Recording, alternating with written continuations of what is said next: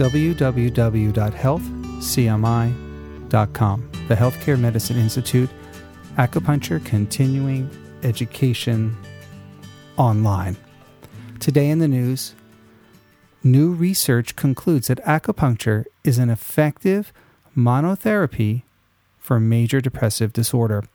Researchers from the Depression Clinical Research Program at Massachusetts General Hospital cited prior research as the basis for this investigation. The researchers note we have previously shown that a standardized acupuncture augmentation was effective for antidepressant partial responders with major depressive disorder. In a follow up investigation, the researchers examined the safety and efficacy of acupuncture for the treatment of depression as a standalone therapy. Patients in the study received eight weeks of acupuncture, approximately one to two times per week, with every treatment lasting 30 minutes. A choice of five acupuncture points were included in the study.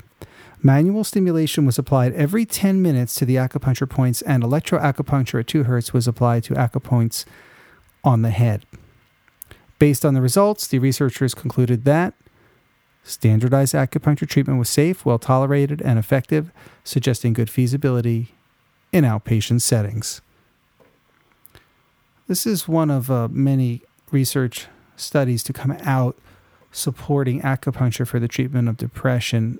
Again, these people had originally uh, done research seeing how acupuncture works in conjunction with antidepressants when those patients are not responding to those antidepressants and have found out they found out that there's a synergistic capability of acupuncture to enhance the effects of antidepressants to get them to work more effectively in conjunction with acupuncture and they simply wanted to find out if acupuncture as a standalone therapy could also help major depressive disorder and indeed they found that it could this is not surprising in that there's a long history of acupuncture for the treatment of depression and other mental disorders.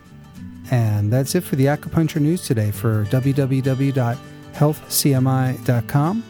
Thank you for listening.